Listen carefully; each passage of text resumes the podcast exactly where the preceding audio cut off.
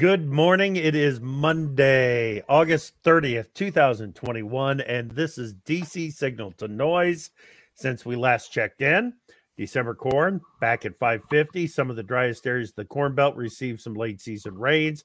The question, of course, is did those rains come early enough to support corn and soybean yields? Hurricane Ida made landfall yesterday as a category four. Uh, the path of destruction is phenomenal. Uh, it makes it look every bit like a category four hurricane. And we are now within 24 hours of President Biden's deadline to get all military and Americans out of Afghanistan. I'm AgriTalk host Chip Flory. That is Pro Farmer Policy Analyst Jim Wiesemeyer. Jim, good morning. How are you? Thumbs up rather than the thumbs down for Javier Báez and the Mets that they're getting back at their fans, Chip. I don't know whether you saw that. I didn't. Oh, it's a big storm in New York of a different side, the, where the players are getting back at the fans for booing them. Oh, I'll have to take a look at that one.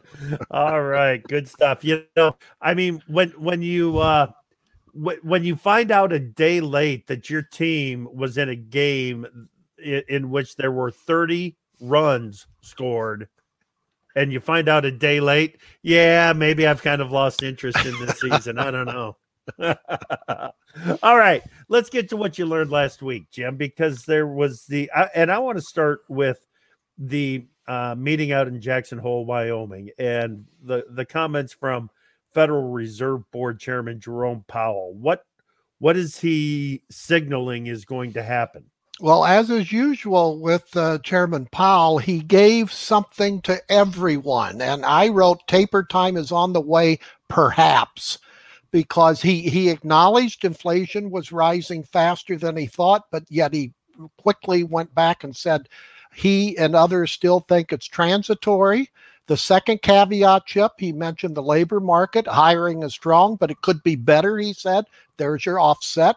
And he mentioned uh, COVID 19, that the Delta variant may or may not be an economic problem.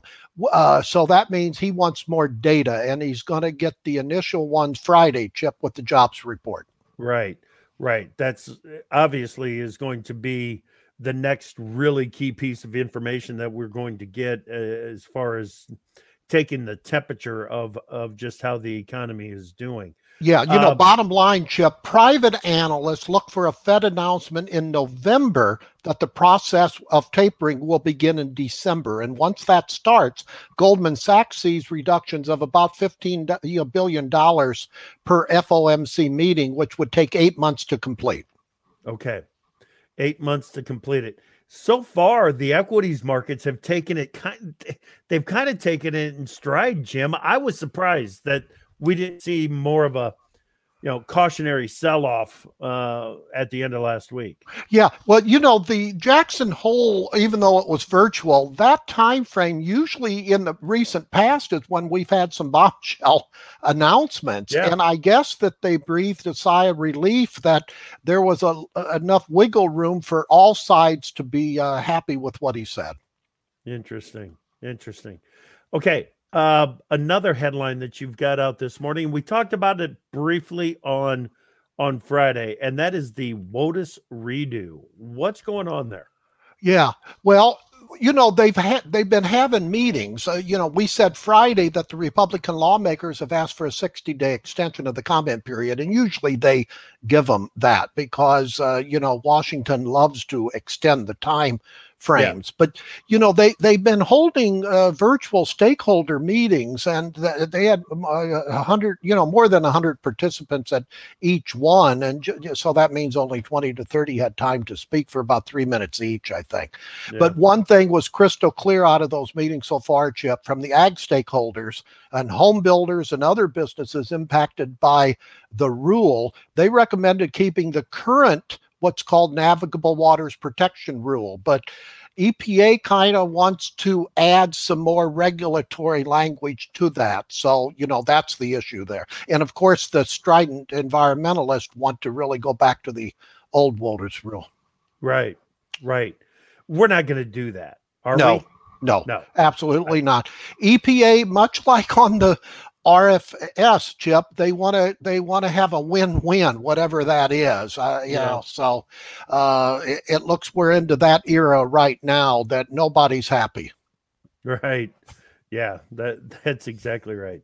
Um, I want to save Afghanistan for the week ahead. We sure. we could we could spend a lot of time talking about it in in the rearview mirror, but I want to save that for the for the week ahead. Um, let's go ahead and jump to the weekend. And th- this headline from your your update over the weekend, Jim, it just kind of blows me away.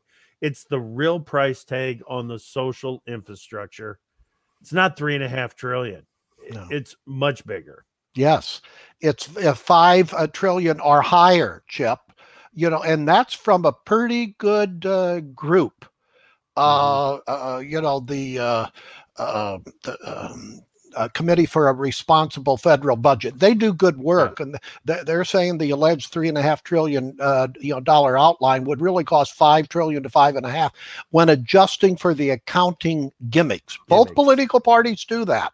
But yep. I think that is indeed the full cost. And that's why Bernie Sanders, Chip, won't probably cry too much privately with his Democratic uh, colleagues uh, when it goes down from the three and a half trillion dollar level.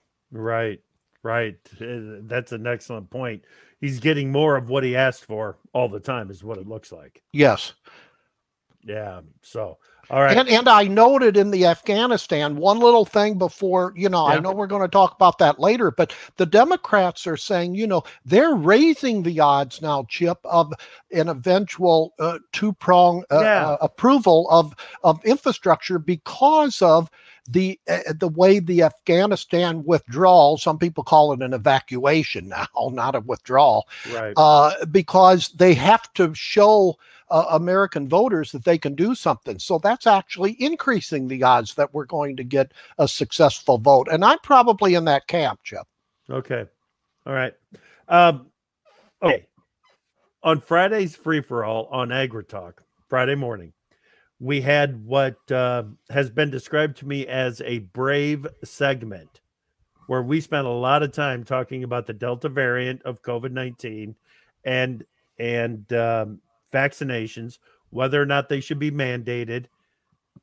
Any thoughts on that over the weekend, Jim? I've had a revision. You know, I think the mark of a uh, successful person, Chip, is yeah. the ability to change, uh, may, to announce maybe when you're wrong. I, I hate that word, or uh, wrong, but you know, some of my in my family in the Missouri Illinois area and uh, some emails that I got made me do a lot of research on the weekend relative to not only just mandates, I still believe a mandate is viable, but with the change. It has to do with natural immunity. I have read enough, Chip, uh, that if you've had COVID in the past, you have a more antibodies than mm-hmm. when you get the vaccine. Sure. So there's several reasons uh, there. If you've had COVID, I'm not so sure that you should have even got those vaccine shots from right. from my research. And two, you definitely, I don't think, need the boosters. Uh, now, again, that's just from my research. And uh, as far as the mandates, I don't think you can simply just mandate that you've had had you've had to show that you've had the vaccines because if you have the natural immunities, you're better off anyway. Now, I'm not saying go out and get COVID, okay? Right. But if you can prove that you've had COVID and maybe show, I know there's a test, I think, for the antibodies. I, sure. I, I, know my nieces and nephews had it, and they're at nine or 1.0 or whatever. Uh, you know, you, you, apparently that's high. So I've adjusted chip on that one. I don't think you can have just a blanket mandate to show the vaccines because of all the people who've had COVID 19 right. are, are have higher immunities to ward off. Right. Excellent. Excellent. Um, and that was something that we didn't even talk about. You know, wh- whether or not you've had it, should you then be required to have your vaccine passport to get into a sporting event or to get into a restaurant or even to get on a plane? if you've already had it, uh, yeah, you're you're better protected than those of us that hadn't had it and have had the vaccine.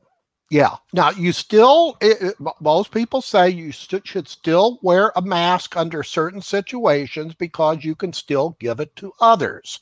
So yeah. you know, I can go both ways on that one. But again, yeah. I spent a lot of time, you know, you know, doing the research, and uh, so I've changed. And and uh, this is why my brother-in-law, who got sick, uh, long COVID, if you will, after the second shot, you know, he had had COVID.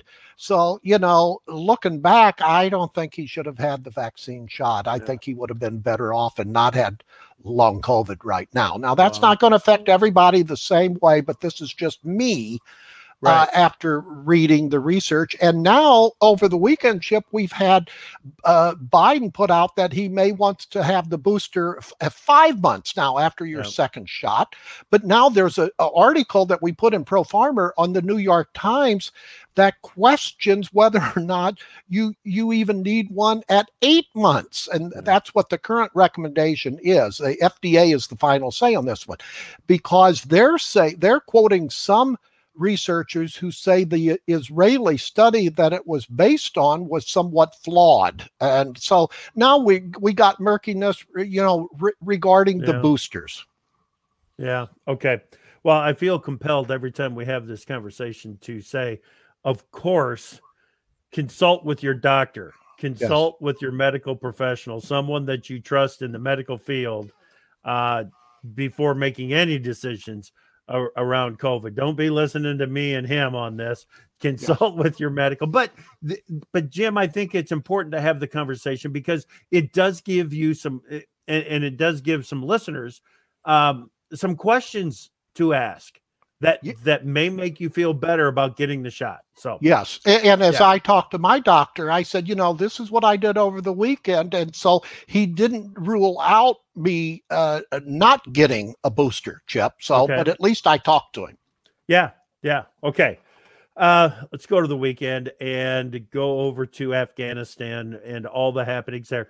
First, Jim, before we get into it, just a reminder to everyone that you can be part of the conversation.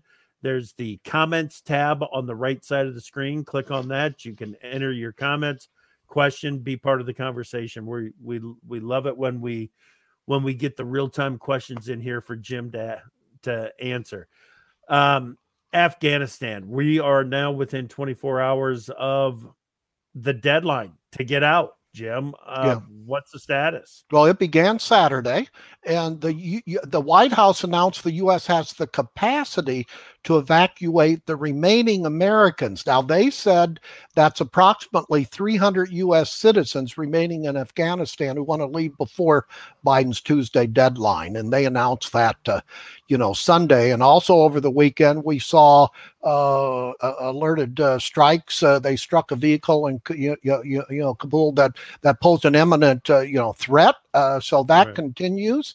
And you saw an announcement that the U.S. joined 97 other countries that pledged to evacuate Afghan allies after the deadline. So we did have a lot of weekend developments, Jeff.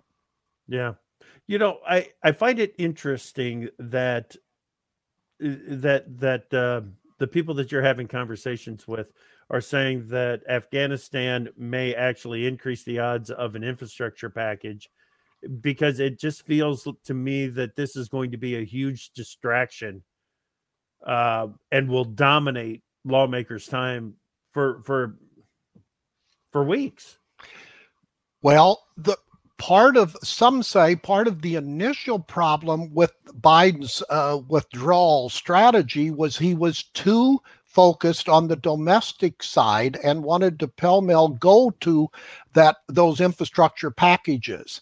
So, but now to drop the ball on the, the votes chip would just be too much for the Democrats who who are seeing their internal polls are, are, are showing what some of the public polls are showing that Biden and the Democrats are going are sinking uh, right now. So they they need a diversion, if you will. And uh, spending a lot of money is a favorite diversion from both political parties in this town. As far as the rating, the the approval ratings go, it's very early we, could get to this time next year in front of the 2022 elections, and if pe- people might forget all about what is happening right now, Jim. Yeah, but I've seen uh, the the network news that I've had the stomach to watch. A number of the commentators have said, you know, it's an insult to the 13 uh, families who lost military people to say that it's going to be forgotten, uh, you know, come election time. This one gripped a lot of people, uh, Chip, and I, oh, I yeah. think it's going to have, I think it's going to have some legs to it, if you will. And you know, McConnell, the minority leader in the Senate, you know, uh, you know Mitch McConnell, uh, Republican from Kentucky, said the withdrawal was one of the worst uh, foreign policy, American foreign policy decisions in our history. So uh, that drumbeat is going to continue. Yeah. Well, you will continue to beat the drum. I'll continue to beat that drum. But uh, mainstream media, it, it, depending on how they see the how they're reading the tea leaves, they it it could be a convenient, you know, emission or they they just might not bring it up anymore, Jim. True. That's true. Yeah. Yeah. So it's something that we're going to have to to watch going forward. That that that is absolutely the truth. Uh, where do you think we go from here? On Afghanistan? Yes. Yeah. Well, see, what's going to have some shelf life, Chip, is after this is not quote over. That's not the right word. You're going to ha- have congressional hearings on what went wrong uh, and you're probably going, I'll be shocked if there's uh, not resignations on the part of some people in the Biden administration. You already have some of the intelligence and other people, uh, uh, uh, you know, talking to reporters saying, well, we may have gone along with the Biden strategy, but we were forced to, or something to, to you know, to that degree. So hearings are going to keep this topic front and center, yeah. Jeff, in the months yeah. ahead as well okay. it should. Yes, yes, absolutely. Um, what are you doing this week with both the House and the Senate out? I mean, is there going to be any process progress on the infrastructure? oh, they're working behind the scenes. The yeah. energy people, the the energy committees. Uh, this is where the, actually the hard work is done, Chip. So those people remaining in this town, a lot of them have left uh, for you know you know necessary you know vacations with their families. Uh, but this is where the language is being written. So my work actually uh, increases, Chip, because I want to get drafts of the language because yeah. th- that's going to be the bread and butter of what, what that they're going to uh, you know vote on. Right. Right. Okay.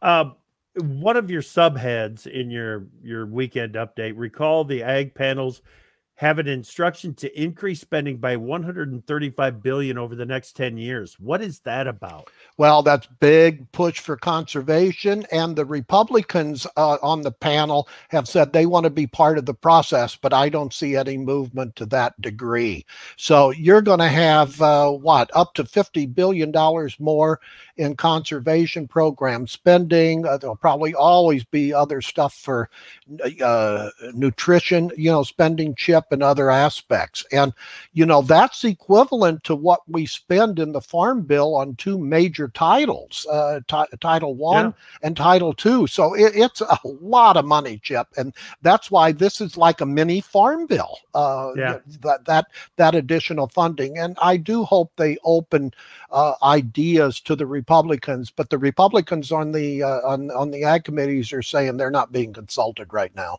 Hmm. Okay. Uh, speaking of ag spending, uh, we need to go back to last week because there was movement on the CFAP payments. Yeah, more and more, not all, but some uh, the uh, you know contract hog producers got it, uh, not the cattle uh, yeah, you know, contract. Iowa cattlemen are a little upset about that. I yes, found that out over the weekend. Yeah, and I'm not getting any uh, uh, feedback on my calls. There, yeah, I think people are so confused, Chip, of what's been out there, what's pending, and I'm going to try to come up with the table to say what's already been announced versus what is still pending. Now, again, to be fair to USDA, a number of these things have had to have new uh, regulation language uh, written. And that's why it took, I think, so long for the contract hog producers to come out. But why not livestock uh, industry? So I, I, still haven't got a viable. Uh, uh, response to that, and on dairy, we had uh, you know the dairy donation program funding, but we have millions of dollars still left to you know for the uh, you know, promised dairy aid to come out. So uh, that you know, we're not done with the money spigot yet. Yeah, no, I'm I'm sure we're not. And speaking of spigots, what's this about water futures? there was a there's a stories today which I love. I called water futures are so hot they're boiling. Okay, right now, and that that's that that's a big one. You go out to California, and you mm-hmm. know they they I I think they started the water you know trading. Yeah. Uh, and that's led to the spike in the state's water prices. They nearly doubled the value of futures contracts for for water. Uh, the you know, Barron's, uh, you know, weekly, uh, you know, magazine if you will, has a big story on it. And they said the California Water Index, uh, uh, you know, climbed about 87% year to date to what they called $923.54 per one acre foot. And that'll make your eyes glaze over. So I have a definition on profarmer.com. And on the CME, water futures based on that index climbed 90% this year to $942 per one acre foot. You know, you said a year or so ago to watch water futures, and that's if you would have bought that day, Chip, you'd have a lot of money in your pocket. Yeah. Yeah. Um, the, the whole concept really started in Australia and one of our friends was at in in at the very beginning of the development of Is that Morrison? Morrison? Morrison, yeah, Kim yes. Morrison. Yep. So um, he's he's kept me up to speed on some of the developments there, and and he even consulted with the development of of water futures here. So it's uh, it's something that that obviously we are are going to be paying very close attention to. And we have a um, bull market in Afghanistan for raw opium. Uh, mm-hmm. $200 is the price of a kilogram, that small amount of raw opium in Afghanistan, up from $70 chip. Why? The Taliban ordered to stop to its production. Uh, so uh, they want to, uh, they're seeking international acceptance of their new rulers. Right. So now you've got a bull market in opium. Crazy. That's a supply side issue that's driven by unfortunate demand. Demand, um, huge demand. Yeah. Yeah, absolutely. One of the more interesting items that I saw in Pro Farmer last week, Jim, was, and we talked about it a little bit on Friday in the free for all, is uh, China and their appetite for farm goods and how it looks like phase one or year two of phase one is going to be very successful. Oh, it, it should be. Yeah. Look, yeah. we have a chart that the, uh, I, I, think it was John Newton on the Senate Ag Committee. He's yeah. the top economist for the Republicans. We have it in profarmer.com, and it is impressive, Chip. It shows year to date. Now, this is on a calendar year basis. We're well ahead of year one on phase one. Right. Now, yeah, we're not at those maximum levels, and we didn't hit it for the first year, but it got a, uh, you know, it didn't get a quick start if if you recall on that right. one. So right. if you go to the actual chart, I'm looking at it right now. U.S. China ag exports 2020 and 2021. The 21 exports are 110% above the 2020's export value. It's impressive, Chip, no matter how how you look at it. It's impressive. And it shows China's uh, appetite continues. And we saw a lot of naysayers on this that this could yeah. probably be only a one or two year phenomenon. But as you've discussed on AgriTalk, their need for commodities, uh, whether it be corn and of course soybeans. We had another daily sale uh, again this morning. Mm-hmm. It's going to continue. Oh yeah, yeah. You know, uh, I, one last thing on the export side of things. Uh, ethanol is now an ag export, not an energy export, correct? Yes. And that's more realistic. That's really the WTO, World Trade Organization definition of ag trade. And, and uh, uh, I think it makes a lot of sense. But when USDA put out their report late last week, it showed we were in an ag trade deficit for the mm-hmm. prior two years, Chip, but that's the way it is. I think it's a far better accounting right now. Okay.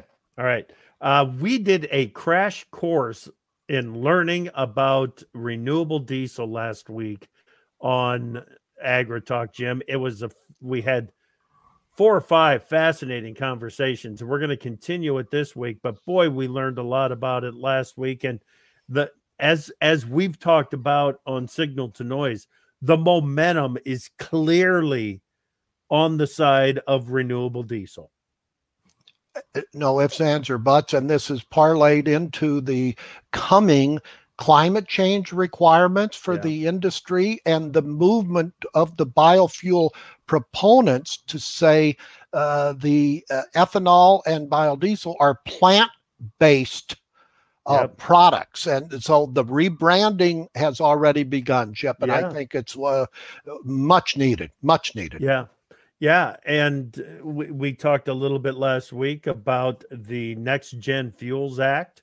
Uh, we we that was with Gary Niemeyer on our Farmer Forum. He's a big supporter of that piece of uh, on that proposal. Farmer and corn grower president.